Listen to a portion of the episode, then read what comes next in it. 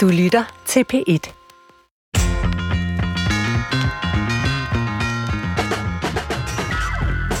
Velfærdsdanmark knager. Sygeplejerskerne er presset, pædagogerne mangler overskud, jobcentrene halter og står også ofte for skud, psykiatriens ventelister vokser, og man kunne blive ved. Skiftende regeringer har ønsket at effektivisere, og der er indført metoder til måling, registrering og optimering af arbejdsgangene, men der er ikke rigtig noget af det, der ser ud til at hjælpe. Måske endda tværtimod. Hvad kan der gøres ved det? Det prøver vi at give et bud på i dag. Velkommen til Brinkmanns Brix om at arbejde i den offentlige sektor. Det er faktisk mere dramatisk, end man lige skulle tro. Jeg er jo øh, selv offentligt ansat, og jeg er faktisk glad for at bidrage til vores fælles samfund, som vi jo alle sammen på en eller anden måde spiller en rolle i, uanset om vi får vores løn fra det offentlige eller ej. Jeg tror også, mange andre finder mening øh, på deres arbejdsplads i det offentlige, om det så er som pædagog, sygeplejerske, renovationsmedarbejder, stadsarkitekt, portør eller hvad ved jeg. Det er jo mange forskellige slags øh, jobfunktioner, der findes der. Men måske er den her mening, vi kan opleve i fare.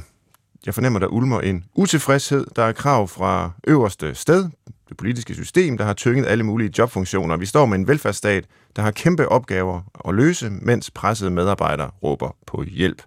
Til retlægger Christoffer Heide Højer, hvordan ser velfærdsdanmark ud, hvis vi skal kalde det det, i dine øjne? Du som manden på gaden, vi laver en vokspop her med dig. Jamen desværre så, så har jeg jo hørt den historie så mange gange, mm. at jeg nok ender med at scrolle videre, eller lukke lidt ned og tænke, det, den, den, ja, det er ikke nogen nyhed på den måde. Øh, og så hvis jeg skal være lidt grov, så synes jeg jo, så handler det ofte om flere penge og flere ansatte, og hvem vil ikke have det? Mm-hmm. Det kan jeg jo godt forstå, men jeg, er også lidt, jeg synes, det kan blive lidt den, den samme sang. Øhm, så, så enten så er man liberal, ikke? og så siger man, det kan effektiviseres, så det burde vi kunne ordne på en eller anden måde, og så, eller så er man sådan lidt mere socialdemokratisk. Det skal køre længere på literen, som ja, de plejer at sige. og så skal, man have, så skal vi alle sammen betale lidt mere, og ja. så får alle lige vilkår, og så kører det derud af. Eller hvad, Svend? Er der noget nyt på spil lige nu? Fornemmer du, at der er et eller andet i ja, moderstaten, der knager for alvor? Nu er det jo som om, at altså, måske også på grund af den demografiske udvikling, der er mangel på arbejdskraft, at det, det virkelig er alvor, og det går op for alle. Øh, altså, vi ser også sygemeldinger og stress og alt muligt øh, på, på, på meget høje niveauer, og der er en hel masse jobs, der ikke kan blive øh, besat. Øh, det kan man jo ikke styre, regulere og altså måle sig ud af. Der, der skal noget andet til, men hvad det er, det øh, har vi til, til, til gode at finde ud af. Ikke? Hvorfor er det i dine øjne værd at have job i velfærdsstaten? Altså er der noget, noget ekstra i det, udover at man så bare er offentlig ansat? Altså man kunne lige så godt være i det private jo.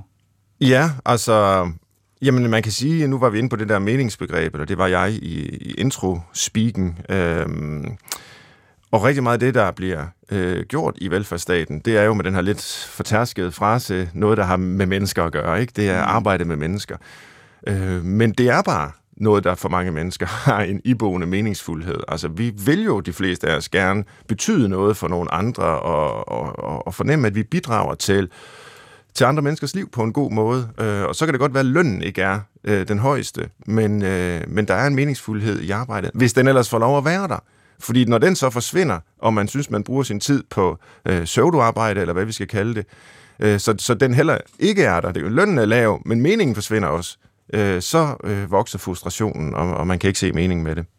Hvordan bliver man, nu skal du lige lege coach, hvordan bliver ja. man den bedste velfærdsmedarbejder?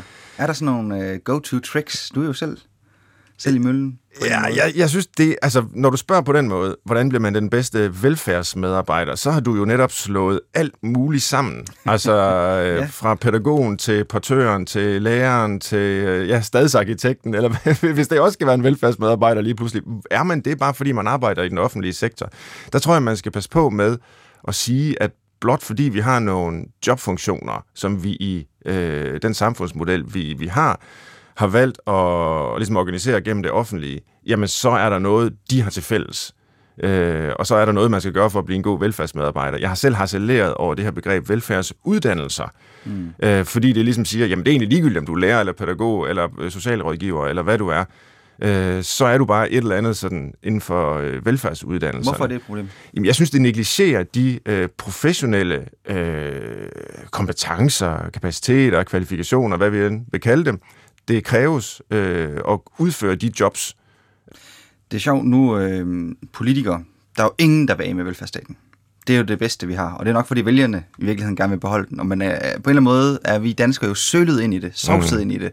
Øh, vi er alle sammen gået i skole, eller får hjælp på et hospital, eller hvad det nu kan være. Kan man skille Danmark og velfærdsstaten ad? Altså, eller hører vi bare sammen med det, og øh, det er bare sådan, vi er, og så må vi slås med det? Ja, så det er jo noget, der er blevet til historisk. Vi har jo ikke altid haft en velfærdsstat. Øh, altså langt, langt størstedelen af befolkningen bakker op om velfærdsstaten, og altså selv de mest øh, liberale, liberalistiske partier vil jo i en eller anden udstrækning øh, beholde velfærdsstaten. Så lige nu kan man i hvert fald ikke adskille det. Altså vi, vi har den her idé om, at det ikke er markedet alene, der skal fordele samfundets goder. Altså det er, øh, samfundet skal mere end bare beskytte den enkeltes frihedsrettigheder. Øh, man har også nogle sociale rettigheder som borger til øh, hjælp, hvis man bliver syg eller arbejdsløs øh, eller andet, og til at få undervisning osv. Og det er der bare en helt kolossal opbakning til, både politisk og i befolkningen. Så er opgaven jo at finde ud af, hvordan det bliver ret at arbejde der. Lige præcis.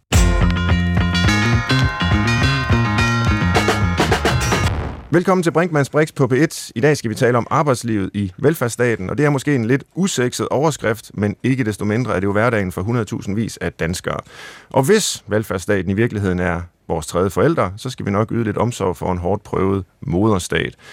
Heldigvis har jeg hjælp, og det er øh, Susanne Ekman, vores ene gæst. Du er lektor ved Center for Arbejdslivsforskning på Roskilde Universitet og forfatter til den her bog, som hedder Giftig gæld og udpint velfærd, som vi skal høre mere om. Velkommen, Susanne. Tak skal du have. Dejligt, at du vil være med.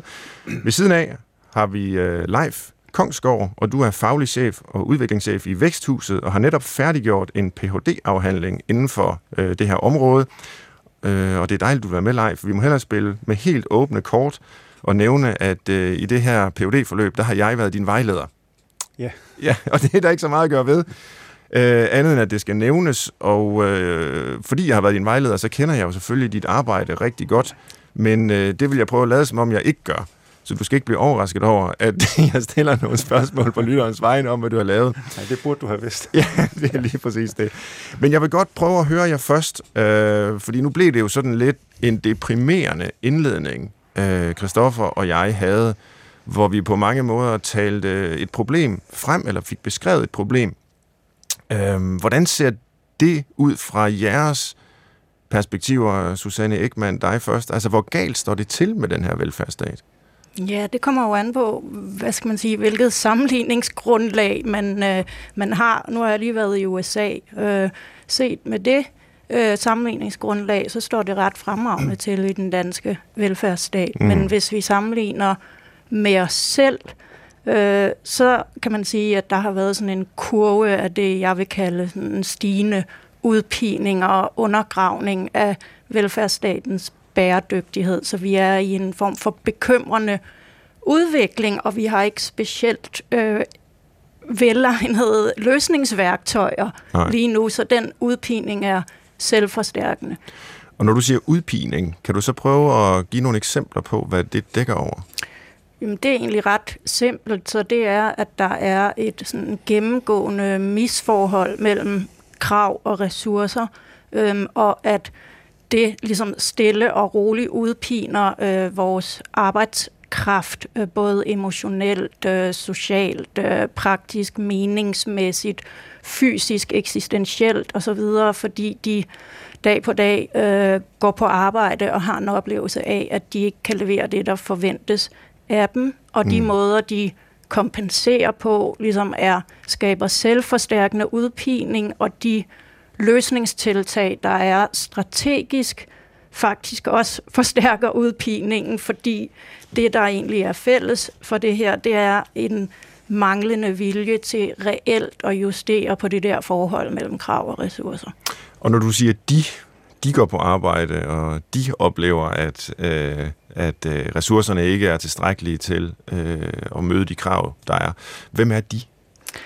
Men øh, det er øh, det er velfærdsarbejderne øh, og de offentlige ansatte. Og så, Som helt bredt? Så, nej, og så, så kan man sige, jo, helt bredt, men i meget varierende grad. Ja, så det vil sige, okay. at det er jo klart, at der er nogle områder, der øh, særligt oplever udpining lige nu, og det kan vi jo aflæse i tilstandene derude. Så øh, der er nogle, øh, nogle folkeskolelærer, nogle sygeplejersker, nogle pædagoger, nogle jordmøder, som man nok må betegne som sådan ret hårdt ramt. Øhm, men tendensen ser vi over det hele. Og så skal det så siges, at fordi det her øh, udpiningssystem også er ulighedsforstærkende, så kan man så sige, at der er nogle, nogle bobler eller nogle lommer af velfærdsansatte, som er relativt privilegerede, og som derfor ikke oplever det i samme udstrækning. Hvem er det, der er privilegeret? Jamen, øh, det kan jo for eksempel fra mit eget felt være, være, være folk, der formår at blive inkluderet i sådan elite-forskerkategorien. Ja. Så det vil sige dem, der ligesom øh, på en eller anden måde, groft sagt, er virkelig dygtige til at få det her system til at tro på, at 2 plus 2 kan give 5. De kan blive øh, sådan øh, elite øh, lommer, som så bliver tildelt særlige øh, vilkår, fordi de tilbyder faktisk det, hele systemet ønsker sig allermest, nemlig mm. denne her win-win-fantasi. Vi vender tilbage til, til alt det, du har arbejdet med om lidt, Susanne, men vi skal også lige have Leif øh, Kongsgaard på banen. Og nu fik jeg nævnt, at du har færdiggjort en Ph.D. inden for området, men du har faktisk arbejdet med det her i rigtig mange år. Du er ikke sådan en, en, en det kan jeg vel godt tillade mig at sige, nu kender jeg det også, en pur ung forsker. Øh, både øh, i, i praksis har du arbejdet med det, men du har også øh, beskrevet det, øh, skrevet bøger øh, osv. tidligere. Men måske skal vi begynde med din øh, afhandling, altså dit nylige forskningsprojekt. Hvad er det, du har forsket i, Leif? Ja, altså jeg har forsket i det, der sådan, øh, den afhandling hedder jo simpelthen faglig refleksiv praksis. Øhm, og, og det, jeg har, sådan, har, øh, har forsket i, det er inden for på beskæftigelsesfeltet, øh, det vil sige øh, jobcenternes arbejde med særligt det, man sådan lidt bredt kalder udsatte området, altså der, hvor man sådan, det, man kunne kalde vilde problemer, hvor, hvor det ikke er så nemt lige at sige, hvad man skal gøre, hverken hvad problemet er, eller hvad løsningen er. Og der har jeg øh, sådan, øh, med den helt brede pensel forsket i øh, de velfærdsprofessionelle, eller frontlinjemedarbejderne, som man kalder det, deres øh, mulighed, evne til, kultur for og øh, øh, ja, organisatoriske betingelser for at tænke sig om. Det er mm. så det, jeg kalder øh, faglig refleksiv praksis. Og, og hele sådan, grundtanken er, at øh, når man arbejder med vilde problemer, øh, så øh, kan man ikke bare implementere en løsning, øh, en, en centraliseret beslutning om, hvordan man skal gøre, øh, holde en samtale, eller sende folk i praktik, eller hvad det nu kan være, der sådan er, er, er besluttet, at man skal leve op til. Så har man også brug for øh, at, at, at finde ud af, hvad man skal gøre ved det enkelte menneske, der sidder over for en. Og den, øh, det krav, det, øh, det, det, det, det, der er man ligesom nødt til også at, at have mulighed for at tænke sig om med sig selv og med sine kollegaer. Øh, man har brug for dels at blive udfordret. Altså man kan jo øh, tage fejl. Øh, man kan lave en forkert analyse af, hvad problemet er. Øh, men man kan jo også stå øh, med en, altså multiple problemer. Det kan være, altså nogle af dem, jeg har forsket i, så kan det jo for eksempel være hjemløshed, ADHD, manglende arbejde og en eller anden form for måske social marginalisering, hvad det nu kan være. Og hvor griber man så egentlig, altså hvor starter man henne? Mm. Øh, og det er der faktisk ikke et svar på, da, men man kan øh, opøve sin evne til øh, fra gang til gang at finde ud af, hvor det vil være klogest at svare øh, og, og gå i gang. Øh, altså det har jeg sådan kigget på.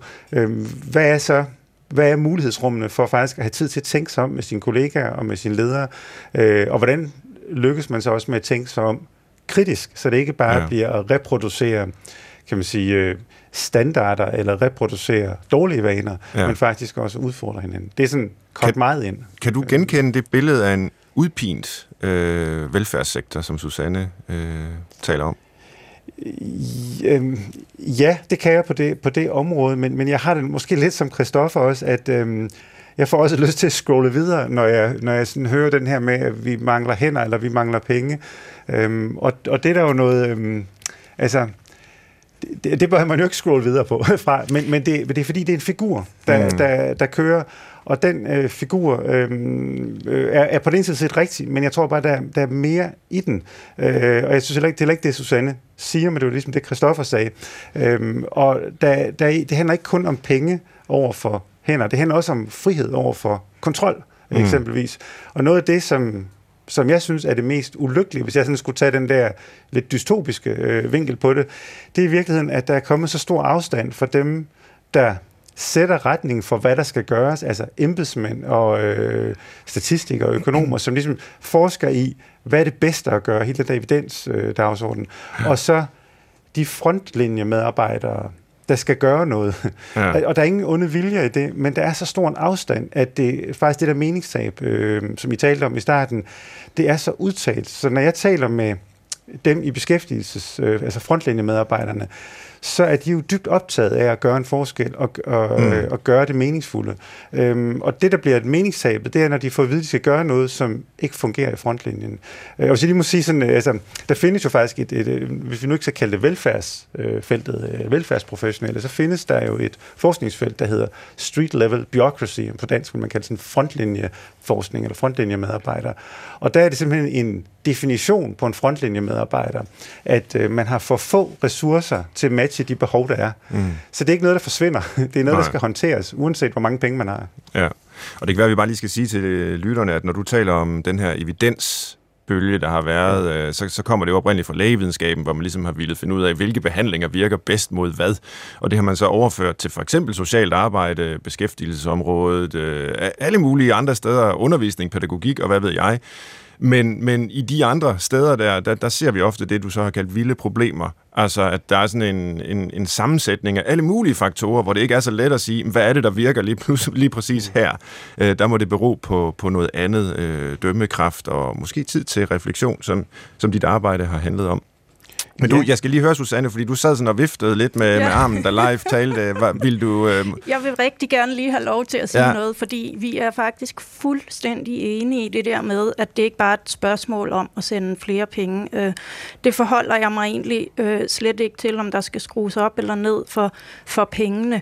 Øh, men det er netop forholdet mellem krav og ressourcer, og så er jeg meget enig i det, du siger med, at det per definition må være sådan, at en frontlinje velfærdsmedarbejder altid oplever et overskud af krav udefra i forhold til de eksisterende ressourcer. Men der, hvor det bliver et problem, det er, når man i dialog med ledelsen bliver mødt med nogle deciderede pseudo forslag til, hvordan man skal håndtere den virkelighed. For eksempel, øh, jamen, så må I lære at prioritere, siger man så med den ene hånd, og med den anden hånd findes der en, et sæt lovgivninger, der faktisk gør det ulovligt at foretage de prioriteringer. Mm. Eller når en ledelse ligesom nægter at forholde sig til, at medarbejdere i praksis i en vuggestue faktisk skulle være to steder på én gang for at få det til at lykkes. Og så siger han, at det kan ikke passe, fordi Danmarks statistik siger, at normeringen er sådan.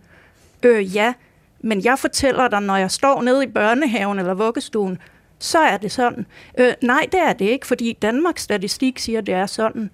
Øh, og så har vi ligesom et ret graverende problem, når vi ikke engang kan blive enige om den praktiske virkelighed, vi står overfor. Mm. Så hvordan møder det strategiske niveau den realitet, at der altid er et overskud af krav? Og det er jo der, som, som du også siger, vi skal have etableret den der øh, praksisnære samtale, hvor ledelserne og det strategiske niveau reelt støtter op om medarbejdernes mulighed for at navigere i det her.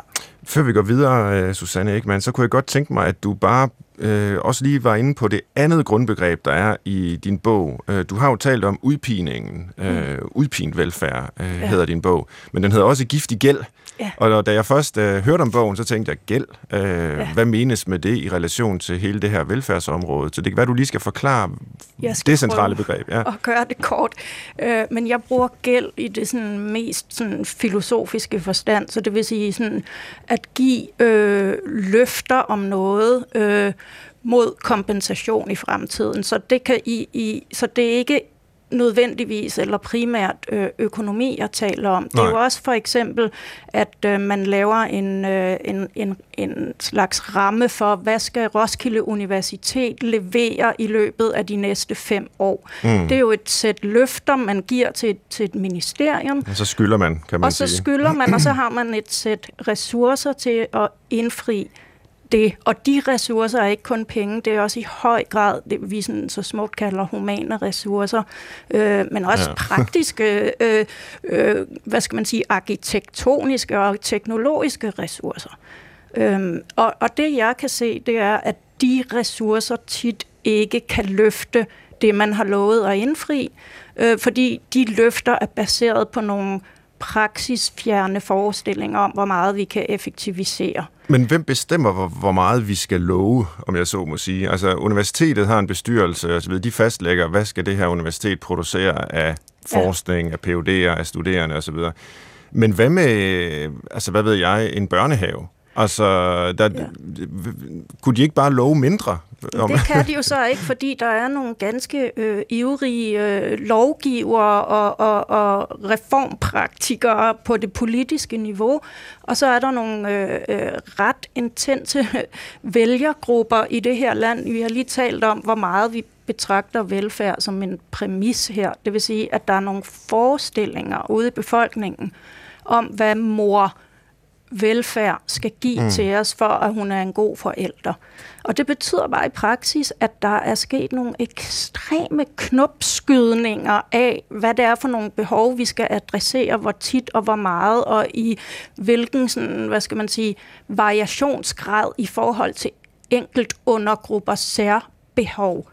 Øhm, og det er jo så de rammer, man, man får lagt ned over sig som en øh, institution. Og der er min påstand, at dialogen mellem de rammesættende og de udførende er altså lige nu sådan nærmest på et Orwellsk niveau, så absurd øh, er miskommunikationen. Hmm. Leif Kongsgaard, kunne man ikke spørge om, øh, altså, om der ikke er nogen grænser for, hvor godt det kan blive? Altså, der er vel en grund til, at der bliver lovet mere og mere. Susanne er inde på noget af det her, ikke? Altså, det er både politikerne, befolkningen, alle vil ligesom have mere for pengene og øh, bedre velfærd, og det er jo sådan en fast mantra på tværs af politiske partier, vi skal have, have bedre velfærd. øh, er det sådan indbygget i systemet? Øh, det kan også være på beskæftigelsesområdet, at det på en eller anden måde aldrig kan blive godt nok, og så har vi øh, jamen, sat en fælde op for os selv. Ja, øh, jeg sad lige og tænkte på det, da Susanne talte, at øh, altså på det felt, som jeg har studeret, der, der øh, altså for, for at illustrere måske lidt af den pointe, men måske alligevel at flytte det lidt over til, at det også handler om øh, styring. Altså det, derfor jeg har lyst til nogle gange at forsvare de stakkels ledere.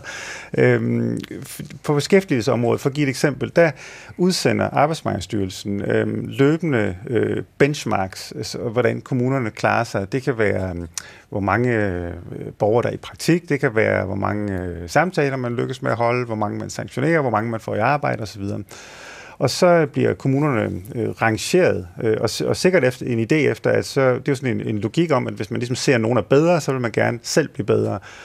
Øhm, men hvis man kigger på den liste over de her øh, nogle af 90 kommuner, så er der ikke nødvendigvis særlig stor forskel på at ligge nummer 72 og ligge nummer 44 men afstanden ser jo enorm ud, hvis man ikke forstår, hvordan det er talt op, men i kroner og øre og i effekter er der mm. måske ikke særlig stor forskel.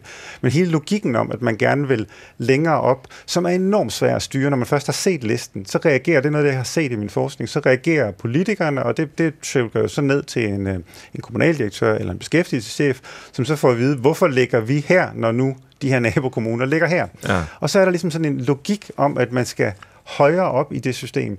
Øhm, og, og det foregår også sådan helt ned på altså sådan et, øh, et dagligt et ledermøde. Øh, jeg studerede en del af sådan nogle møder øh, med ekstern konsulentfirma, hvor de her, nu er det her, jeg siger, de der stakkels ledere, så skulle øhm, lave en strategi for næste år, øh, og nogen havde ansvaret for det, der hedder sygdagpenge, nogen havde ansvaret for det, der hedder kontanthjælpsområdet, og så skulle de, og den strategi skulle altid øh, starte med, hvor mange færre øh, borgere, der så skulle være på den her ydelse næste år. Og, og det, der sådan bliver det meningsløse på en måde, for det er, jo, det er jo ikke et problem at have en ambition, men problemet er, at det er en ambition, de ikke kan gøre så meget ved. De kan prøve at gøre det bedre i deres afdeling, men konjunkturer øh, betyder jo alverden for... Øh, for øh, arbejdsløshedstallet. Og for at give det sådan et meget konkret eksempel på et feltspecifikt øh, problem, det er, at hvis konjunkturerne går opad, altså hvis vi får flere i arbejde, så får vi også flere på sygdagpenge. Mm. Fordi når der er flere mennesker i arbejde, også fra dem, som måske havde det svært, så er der naturligt nok flere af dem, der i en periode også er sygemeldt. Mm.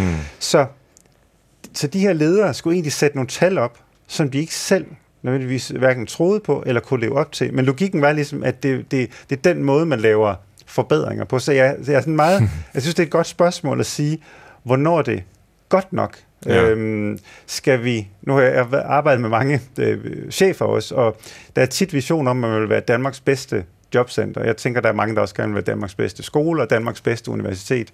Og øhm, jeg prøver altid med et modspørgsmål, der siger, øhm, vil det egentlig være okay at være et godt nok jobcenter? Mm. Øhm, og det afføder altid øh, latter først. Ja.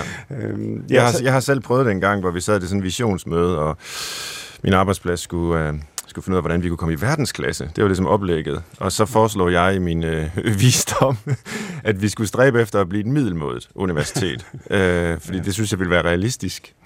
Men, øh, men det blev også bare slået hen med en latter, øh, selvom øh, det måske ikke er så tosset en dag at arbejde med et øh, realiserbart mål, frem for den her sådan lidt øh, floskuløse retorik om verdensklasse, eller hvis det er en kommune, mm. jamen vi skal gerne ligge i top 5 øh, eller hvad de nu kan finde på at sige. Ikke? Altså hvis jeg må spille sådan en, øh, øh, ja, fra dit eget felt, altså psykologien ind, så er der jo øh, ham, der hedder Winnicott, som øh, har et begreb, der hedder the good enough øh, mother, eller good enough mothering, altså, ja.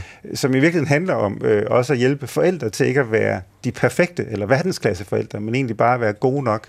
Og det er faktisk et begreb, jeg synes fungerer godt, når man, øh, når man er ude og tale med frontlinjemedarbejdere og sige, hvad er, en, hvad er en god nok frontlinjemedarbejder for jer? Øh, Men det er vel også en diskussion, der skal tages ikke bare internt i systemet, ikke bare på de enkelte arbejdspladser i øh, jobcentret eller daginstitutionen. Det er vel også en samtale, der skal være med hele befolkningen, hvis nogle af de her lidt urealistiske krav kommer derfra. Altså, hvordan mærker den enkelte borger nogle af de problemer, vi taler om i dag. Det ved jeg ikke, om du har set så meget på, Susanne, men har du et bud på, hvordan man sådan uden for øh, de her arbejdspladser øh, oplever det? Ja, altså det er klart, hvis man skaber et, øh, et system, som det vi sidder og beskriver her, der sådan i stigende grad er udpint, og som også bliver styret efter en, øh, en konkurrencelogik og en optimeringslogik, øh, som faktisk ikke helt tager realistisk afsæt i den praksis og virkelighed, de her institutioner har, så vil der jo være flere og flere øh, borgere, der møder øh, personale, som skal prøve at lege, at de kan mere, end de kan. Øhm, mm. og, øh, og det, der så sker i praksis, det er, når, når hvad skal man sige, institutioner er afhængige af at kunne lege mere, at lege, at de kan mere, end de kan, for at opnå de her fordele, der er ved at lægge øverst eller godt oppe i, i øh, konkurrencehierarkiet, så sender man ligesom regningen for det, man ikke kan holde af sine løfter ned på dem, der øh, larmer mindst. Det vil sige, mm. hvordan kan vi bedst muligt flyve under radaren med alle de brudte løfter. Og det vil sige, at det jo frem for alt er, er borgere uden stemme og uden fortalere, som betaler prisen for det her. Mm. Så, så det er også derfor, jeg bruger en del krudt i min bog på at beskrive, hvordan sådan et udpint, oppustet system er ulighedsforstærkende. Så det er faktisk øh, de, de mest sårbare og mest øh, øh, behandlings- og understøttelseskrævende, og også dem, hvor konsekvenserne af ikke at få det er størst, og hvad kan man sige, så eksploderer de konsekvenser så længere ned af banen. Ikke? Så man kunne godt påstå, at den eksplosion, vi ser lige nu på specialområdet, øh, efter et, et længerevarende eksperiment med at inkludere det på normalområdet. Altså i skoleverdenen, ja. ja. Øh, at det er et eksempel på det her, fordi øh, der reelt ikke har været ressourcer til at løfte de opgaver på normalområdet med alt det andet, man også ville med de her skoler. Mm. Og nu ser vi så ligesom de ophobede konse- selvforstærkende konsekvenser af at have, have forsømt udsatte grupper. Det lyder jo virkelig som et øh, dysfunktionelt system, og man kunne undre sig, øh, ja nu ser vi så godt nok vigende øh, søgning til de her såkaldte velfærdsuddannelser, det, så den betegnelse jeg ikke bryder mig om, men pyt med det. Øh, men der er trods alt mange, der øh, søger det øh, stadig, og der er mange, der arbejder der. Hvorfor vil folk arbejde i sådan et dysfunktionelt system? Har I bud på det? Er det den her iboende meningsfuldhed, som jeg øh, prøvede at, at tale frem i, i indledningen, eller hvad drejer det sig om, Susanne? Ja, kort sagt. Ja. Det er det. Så den er der stadig væk, eller i hvert fald, der det er, er en forestilling i, om, at... Den, ja. Det er den i allerhøjeste grad, men vi kan se en, en glidning eller ændring i i profilen på den her type medarbejder. Så man kan se en ret stor forskel på dem, der har været der i måske øh, 10-15 år, og så de helt unge, der kommer ud nu, fordi de helt unge, de har, de har jo så allerede modtaget en uddannelse i denne her ånd, den sådan accelererede, udpinte ånd, så de har også ligesom på en anden måde accepteret som præmis, at man ikke kan være øh, fagprofessionel og grundig på den måde, man måske ville drømme om, at man kunne være det. Så de er allerede i gang med at have udviklet strategier til, hvordan man navigerer i det her øh, Ponzi-spil, som jeg kalder det, altså det her sådan overbudsspil. Øh, spil. er det sådan en pyramide-logik? Ja, pyramidespilslogik, ja, ikke? Altså, jo, det, ja. er, det, det er en logik med, at vi hele tiden egentlig bruger mere, end vi har, og så har vi en hel masse mekanismer til at sende det, den regning videre, i stedet for at betale den af. Ikke? Ja. Og, og det vil sige, de bliver dygtige til på en eller anden måde at øh, vide, hvor de skal svægte, eller hvor de skal lade være med at tro, at de kan opfylde de formelle krav, der stilles. Mm. Med far for at lyde lidt som en øh, politiker, så kunne jeg tænke mig, at vi bevæger os ind i maskinrummet i de her øh, velfærdsfunktioner. Øhm, og jeg virkelig ser på, hvordan der bliver arbejdet, og der har du jo sådan helt friske øh, data øh, og empirisk forskning, live Kongsgaard. Og måske kunne jeg spørge dig, altså hvordan finder man ud af, hvad der er det rigtigste at gøre i en situation, hvor der er mange forskellige hensyn og hvor mange forskellige vil sige, øh, begrundelser, øh, forhold, man kan lægge til grund for en beslutning, økonomi, øh, regler, hensynet til den enkelte borger, øh, som er i øh, beskæftigelsessystemet. Altså, hvad er pejlemærket for den, der sidder øh, som repræsentant for velfærdsstaten og skal træffe en kompleks beslutning? Hmm. Ja, der, det er der mange svar på, og der er mange strategier ind i det.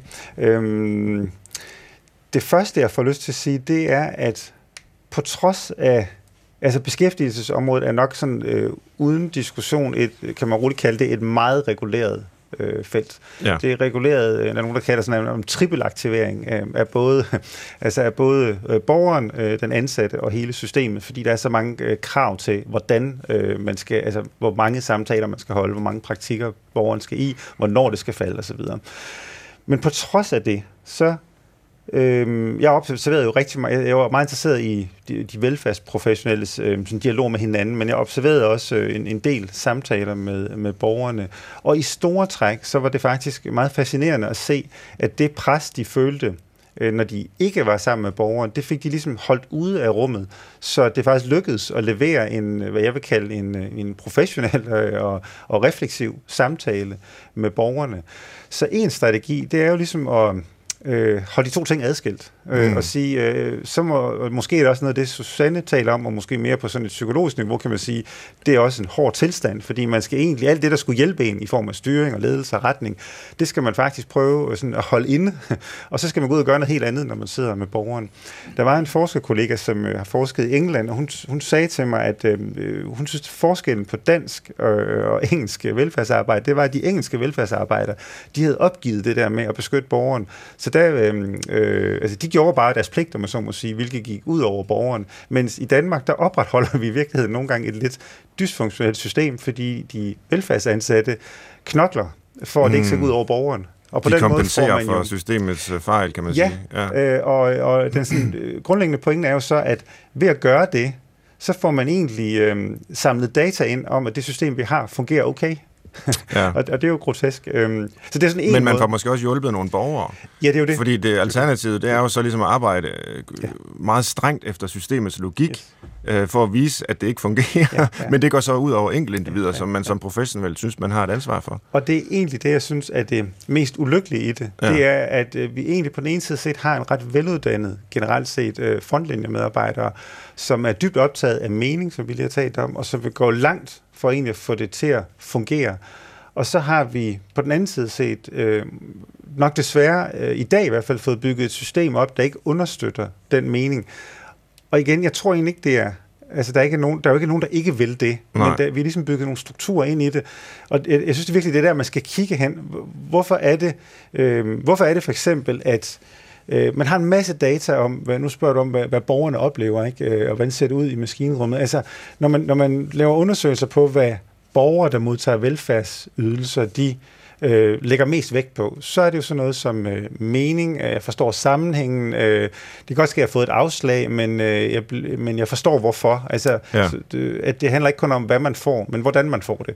Øh, og det har vi jo egentlig masser af data på, men, men den form for data vandrer ikke ind i øh, retningslinjer for, hvordan man skal arbejde. Det er andre typer data. Det er de typer data, som man samler ind sådan mere altså kvantitativt. Øh, hvor, meget for, hvor mange gange har man gjort noget, eller øh, hvis man laver den her intervention, hvor godt virker den så? Mm. så ja. ja, man kan sige, at der er jo utrolig bred øh, og dyb viden om efterhånden, hvad det er, der er, er godt i en relation mellem mennesker, hvor en skal hjælpe ja. en anden. Altså lige fra psykoterapi, psykologisk behandling og til, man skal have folk, øh, der er syge tilbage i arbejdet. Mm. Altså det er det at blive set som et individ, mm. øh, og der er en god relation, og man fornemmer, at det andet menneske faktisk interesserer sig for min situation.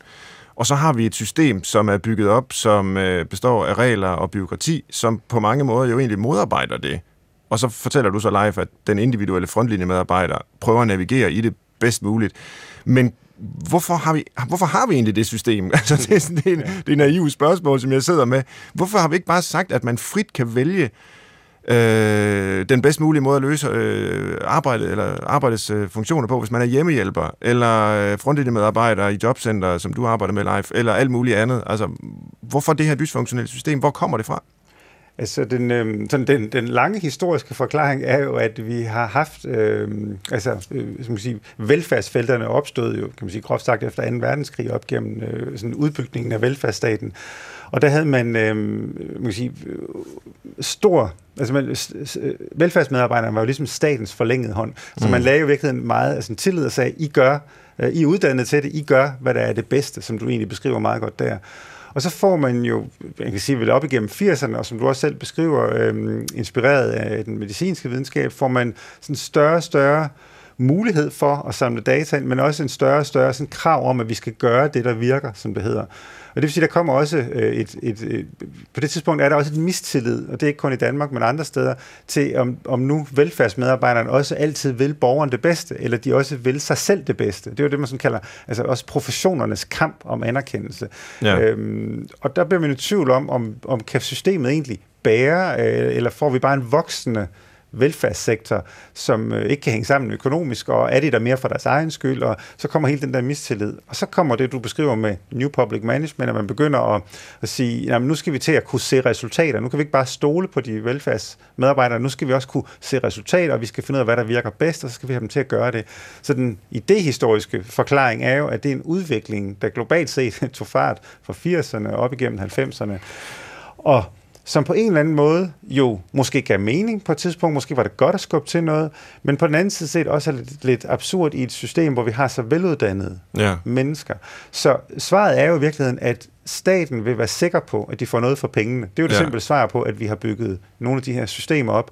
Og det er der jo rigtig altså lige den sætning er jo fornuftig nok. Vi, det er også det, man tit hører nogen jo, jo. sige. Vi skal gøre det, der virker. Ja. Jeg, jeg er mere sådan ud efter, at hvis nu det, der virker, ikke er det, man kan måle kvantitativt, men også nogle andre ting, så er vi nødt til at lægge noget mere af den viden ned lokalt hos den enkelte frontledende medarbejder. Og det er egentlig det, jeg prøver at forske i. Hvordan lærer de at reflektere med ja. viden og forskning? Ja, eller man kan sige, vi, vi er jo næsten nu, forenkler jeg selvfølgelig mm. diskussionen meget, men i en situation, hvor øh, det at gøre det, der virker, det virker simpelthen ikke. Altså det, det er jo på en måde det, der er problemet, og, og vi skal stole mere på og have mere tillid til, øh, de enkelte ansatte i, rundt omkring i, i velfærdssystemet. Du markerer, Susanne? Jamen, det er bare for at sige, at vi havde den der snak om, øh, om behovet for flere penge. Hvis vi sådan ser på, hvad går pengene til, og hvad går kræfterne til lige nu, hvis man skal sætte det sådan lidt på spidsen, så kan man sige, at denne her ambition om hele tiden at vide mere om, hvad der virker bedre og optimere på det, har jo øh, sat et system af kvalitetsmåling og kvalitetsudvikling og øh, dokumentation og forandringspraksis øh, og vejledningsmanualer og dit dyt dat i verden, som, som simpelthen er gået i galopperende selvsving. Og det er det både i forhold til dit omfang, men også i forhold til dets øh, hastighed og, og detaljeringsgrad, som gør, at, at, at mange, mange steder når vi faktisk aldrig nogensinde at høste de potentielle gevinster af de her indsatser, fordi, øh, hvad skal man sige, de bliver, de bliver, tiltagene bliver skabt på en måde, der ikke er ordentligt finansieret, og derfor vil man så have øh, resultaterne og gevinsterne fra det meget hurtigere, end man egentlig kan. Og når man så konstaterer, at det kom ikke på et eller to år, så sætter man et nyt, meget omkostningsfuldt, omfattende tiltag i gang for at kompensere for, at den første kompensation ikke virkede. Og til sidst har man nogle rallende medarbejdere, og fordi de ligger og raller alle sammen, så er akuthedsfølelsen hos øh, de strategiske lag mere og mere voldsom, og derfor så skruer de mere og mere op mm. for tiltag, der hurtigere og hurtigere skal virke uden at være finansieret, og det er altså et meget, meget dysfunktionelt system.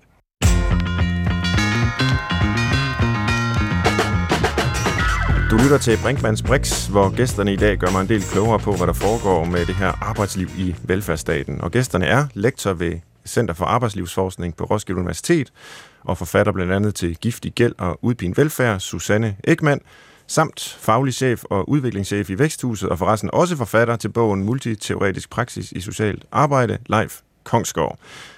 Til retlægger Christoffer Heide Højer. Jeg synes, vi trænger til lidt opmundring fra dig. Ja, det kommer der ikke. Nå. Nej, jeg, jeg er jo bruger af velfærdsstaten, ligesom øh, de fleste andre. Og så kan jeg ikke være med at tænke på nu, fordi nu kan jeg høre, at øh, når mine bedsteforældre er på plejehjem, så er det ikke nødvendigvis sikkert, at de krav kan blive medkommet, men så har der, og det er jo ikke sikkert, når jeg afleverer min søn i institution, at der lige er de hænder, der skal være, og det er heller ikke sikkert, at når jeg skal ned på borgerservice, at det så lige helt fungerer, og man skal stå længe i kø, og hvad ved jeg, listen er sikkert lang, men hvordan får jeg i øjne realistiske forventninger? Hvordan får jeg et liv, hvor jeg kan som bruger tænke, okay, jamen det gik bare langsomt, fordi der er ikke de her muligheder, og det bliver aldrig godt nok. Eller det bliver aldrig perfekt i hvert fald. Øh, hvordan skal vi sådan, ja, bruge vores velfærdssamfund på en realistisk måde, Susanne? Ja, altså nøgleordet er jo, øh, hvad skal man sige, realisme, og, og det er selvfølgelig en definitionssag, ikke? Men, men, men man kan sige, at alt det her bliver jo forværret, når det gængse sprog, os alle sammen imellem, er afkoblet den praksis, der er derude. Fordi hvis, hvis der er så mange parter, der ligesom deltager i overbudspraksis øh, og løfter, der ikke kan indfries, så skaber vi en lang, uendelig følelse af at være udsat for brudte løfter og svigt. Øh, så aller, aller første skridt, som er noget nemmere sagt end gjort, det er jo at få reetableret en samtale os alle sammen imellem, der er tættere på det, der virkelig foregår, end det vi ville ønske, der foregik. Og så vil du jo som øh, borger, hvis den samtale foregår bare nogenlunde funktionelt mellem de strategiske og politiske niveauer og de udførende led. Så vi overhovedet ligesom er enige, de to parter imellem, hvad kan vi og hvad kan vi ikke med de, med de rammer og midler, vi har, jamen så er det jo også et helt andet afsæt for at tale med borgeren om, hvad de kan forvente sig.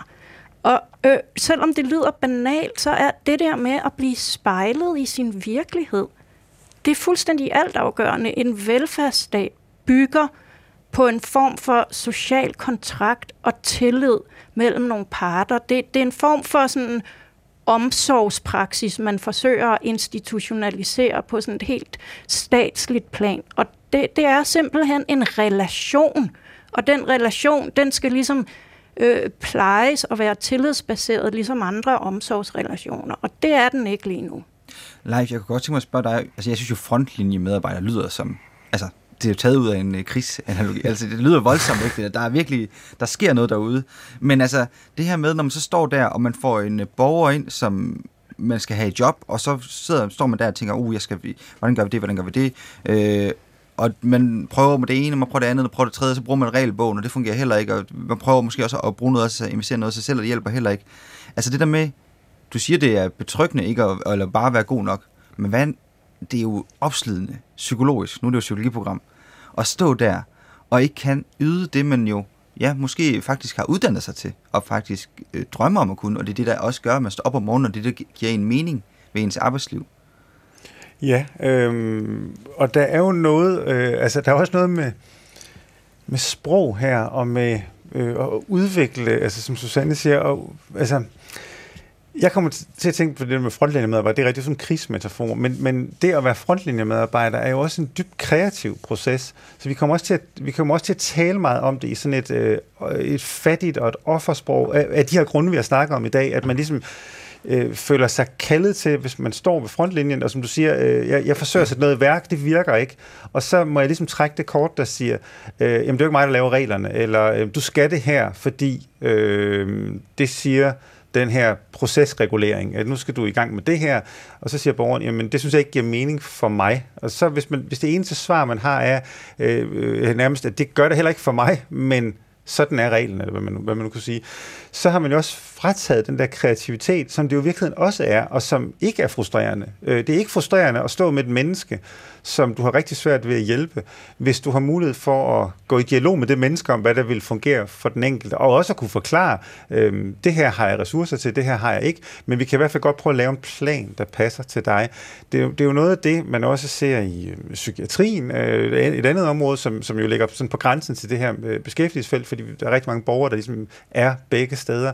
Og det det er fuldstændig det samme, det her med at, at få lov til at sætte ord på, det, som er op, altså som borger, at jeg kan få lov til at sætte ord på, hvordan det er at være mig i det her, og hvad jeg tror, jeg har brug for. Og så møder man en professionel, der kan sige, vi har også et system, og det kan stille op med det her, og så forhandler man i virkeligheden, hvad der kunne være det rigtige at gøre.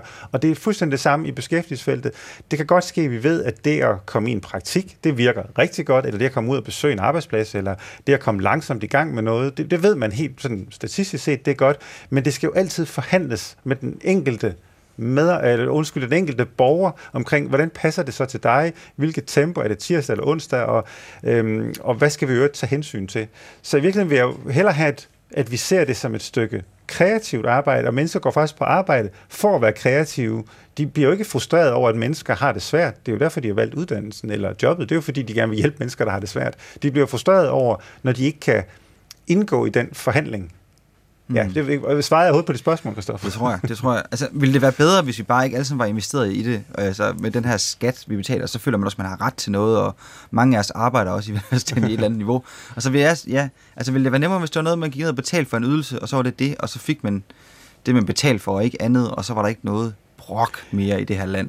Øhm, altså, det, nu ved jeg lige på beskæftigelsesfeltet, øhm, at øh, det har man jo forsøgt, altså det, det er noget af det har været udliciteret, øhm, øh, man har forsøgt meget i Australien blandt andet også med sådan at gøre det hele privat, øhm, og, og øh, altså det er det samme byråkrati, der bliver bygget op, øh, fordi så skal, man, øh, så skal man tjekke dem, der ligesom øh, laver det, og de skal leve op til nogle bestemte krav, øh, og så skal man pludselig få betaling for, hvor komplicerede sagerne er.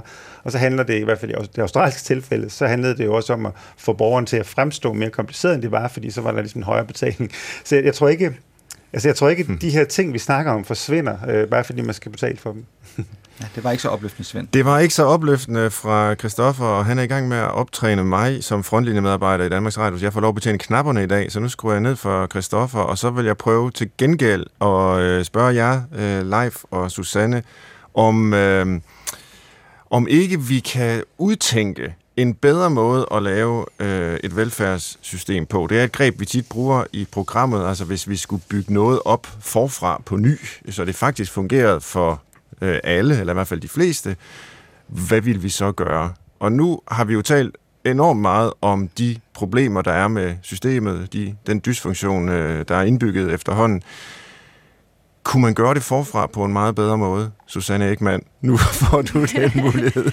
ja, altså, øh, jeg ville faktisk synes, det var synd og skam at starte helt forfra. Jeg synes, at der ligger nogle ret fremragende grundlag for en, en fantastisk velfærdsstat. Så jeg vil snarere sige, øhm, der er jo nogle kroniske balancegange, når man skal have noget så svært som det her til at lykkes. Øh, og, og vi styrer ligesom øh, gennem historien, hvor vi så kompensere for tidligere ting, man har gjort, og så kommer man måske for langt ud af den anden vej. Så jeg vil snarere se det som et spørgsmål om, at nu er vi kommet for langt ud øh, med nogle af de kompensationer, der faktisk på daværende tidspunkt i 80'erne måske gav rimelig god mening mange steder. Så nu skal vi simpelthen til at justere tilbage i denne her balancegang. Mm. Så vi skal skrue ned for, for, for fixeringen på konkurrence, vi skal skrue ned på fixeringen på individualisering i incitamentstrukturerne, vi skal skrue ned på måling, styring, dokumentation øh, og sådan... Øh, for meget lovgivning osv. Vi skal sætte mere fri og have mere tryk på det fagprofessionelle. Øhm, og så skal vi ligesom blive ydmyge igen i forhold til, hvor meget man egentlig kan optimere. Øh, både på hvor kort tid, men også hvad der kan og hvad der ikke kan optimeres. Der findes dele af velfærd, vi ikke kan optimere på. Mm. Det er en konstant. Det handler om noget mellem mennesker. Det kan vi simpelthen ikke effektivisere. Så det er snarere sådan en, en, en justeringsbevægelse. Jeg, jeg synes bestemt ikke, vi skal starte helt forfra.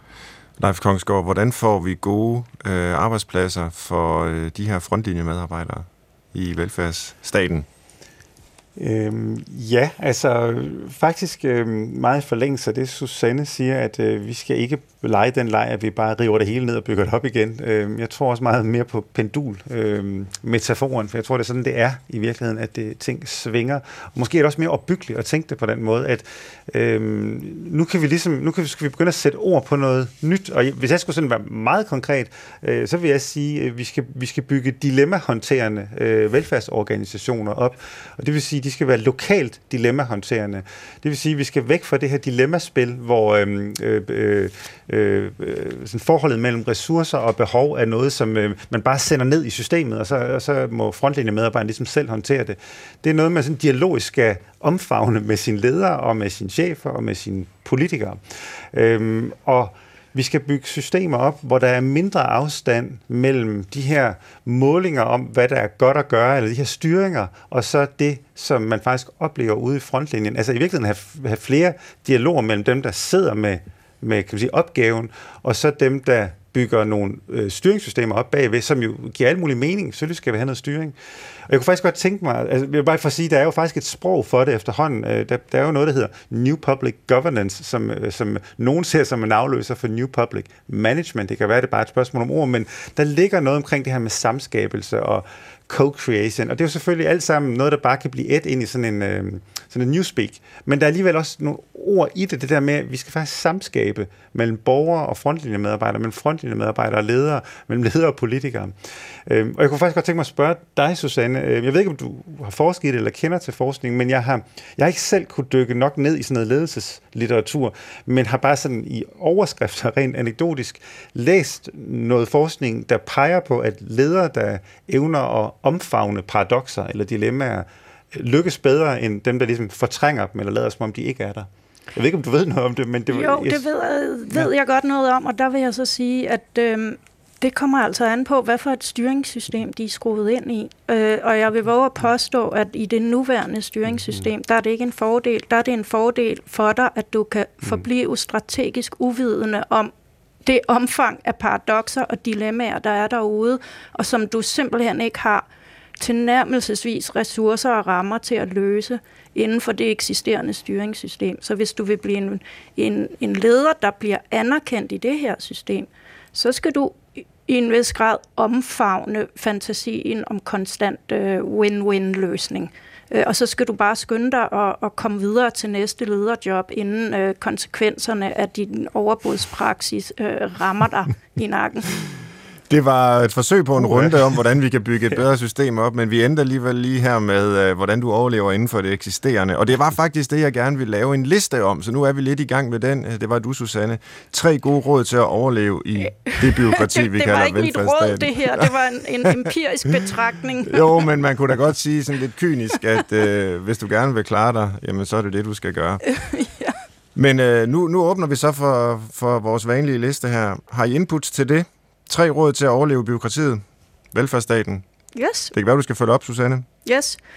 Øhm, så vil jeg sige øhm, til medarbejderne derude, tænk det at trække grænser og, og, og sige, der er grænser for, hvad vi kan magte som solidaritet, i stedet for at tænke det som svigt. Det er mm. faktisk det solidariske at sige, vi kan ikke mere med de ressourcer, vi har her. Ja. Det næste er, når nogen taler om win-win, så tal altid om afvejning og prioritering. Ja. Og det sidste er, forstå, at din leder sidder i samme klemme som du. Ja gode inputs, som faktisk er reelt opbyggelige. Øh, og du er ikke så glad for det der win-win-sprog, har jeg også øh, Nej, opdaget efter at have læst din bog. Og det øh, synes jeg, der er rigtig mange gode grunde til øh, at være skeptisk overfor. Leif, har du øh, noget at supplere med i forhold til listen der? Ja, øh, og øhm, nu har jeg jo hørt nogle af jeres tidligere programmer, så jeg prøver at holde mig lidt i starten til det satiriske. Øhm, så øh, noget, der virkelig er afprøvet, og der er, øh, tænker jeg er god evidens for, og, og har en lang tradition, det er jo i virkeligheden øh, at slå ud med armen og sige, øh, det er ikke mig, der laver reglerne, så sådan mm. er det. Ja. Det tænker jeg er en øh, velafprøvet måde at overleve i det her på. Øhm, og man kan jo så supplere, øh, råd 2 vil være øh, øh, at droppe øh, jagten på mening. Ja øhm, og så kunne jeg alligevel ikke holde det ud, fordi så tænkte Nå. jeg, så, nu, så vil jeg alligevel komme med noget, der var lidt mere opbyggeligt. du er for godt et menneske. Som jeg, ja. virkelig, som jeg virkelig mener. Og det er, at, øh, øh, fuldstændig som Susanne siger, sæt dig på en bænk med din leder, øh, og filosofere lidt over meningen med arbejdet ja. sammen. Ja, den er rigtig god. Uh, selv kunne jeg måske tænke mig at supplere med, og måske er det blevet sagt uh, af jer mellem linjerne, men altså, jamen arbejde efter reglerne. Øh, måske vil det faktisk på, på lidt længere sigt bevirke, at systemet bryder sammen, så man er nødt til at gøre noget ved det, og så gælder det bare om at sørge for, at der ikke er for mange, der bliver offret øh, på det alder undervejs.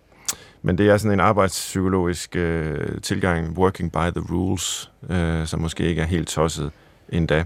Tusind tak for jeres øh, input øh, til listen her, både de øh, oprigtige og de mere satiriske. Du har lyttet til Brinkmanns Brix på P1, i dag med lektor ved Center for Arbejdslivsforskning på Roskilde Universitet, og forfatter til bogen her, Giftig Gæld og Udpint Velfærd, Susanne Ekman. Også, øh, vi har også besøg af faglig chef og udviklingschef i Væksthuset, og desuden forfatter til multiteoretisk praksis i socialt arbejde, Leif Kongsgaard, som akkurat har færdiggjort en Ph.D.-afhandling. Tusind tak til jer begge to for jeres inputs. Det var jo endnu et program i rækken om arbejdslivet, som vi sætter fokus på for tiden i Brinkmanns Brix. Skriv meget gerne til os på brinkmannsbrix.dr.dk med ris og ros og forslag. Til retlægger var Christoffer Heide Højer. Jeg hedder Svend Brinkmann. Vi sender igen om en uge. Indtil da kan man gå ind i appen DR Lyd og finde vores tidligere programmer om alt fra kærlighed og børneopdragelse til stress på arbejdspladsen. Og så håber jeg, at vi høres ved i næste uge. Tak for i dag.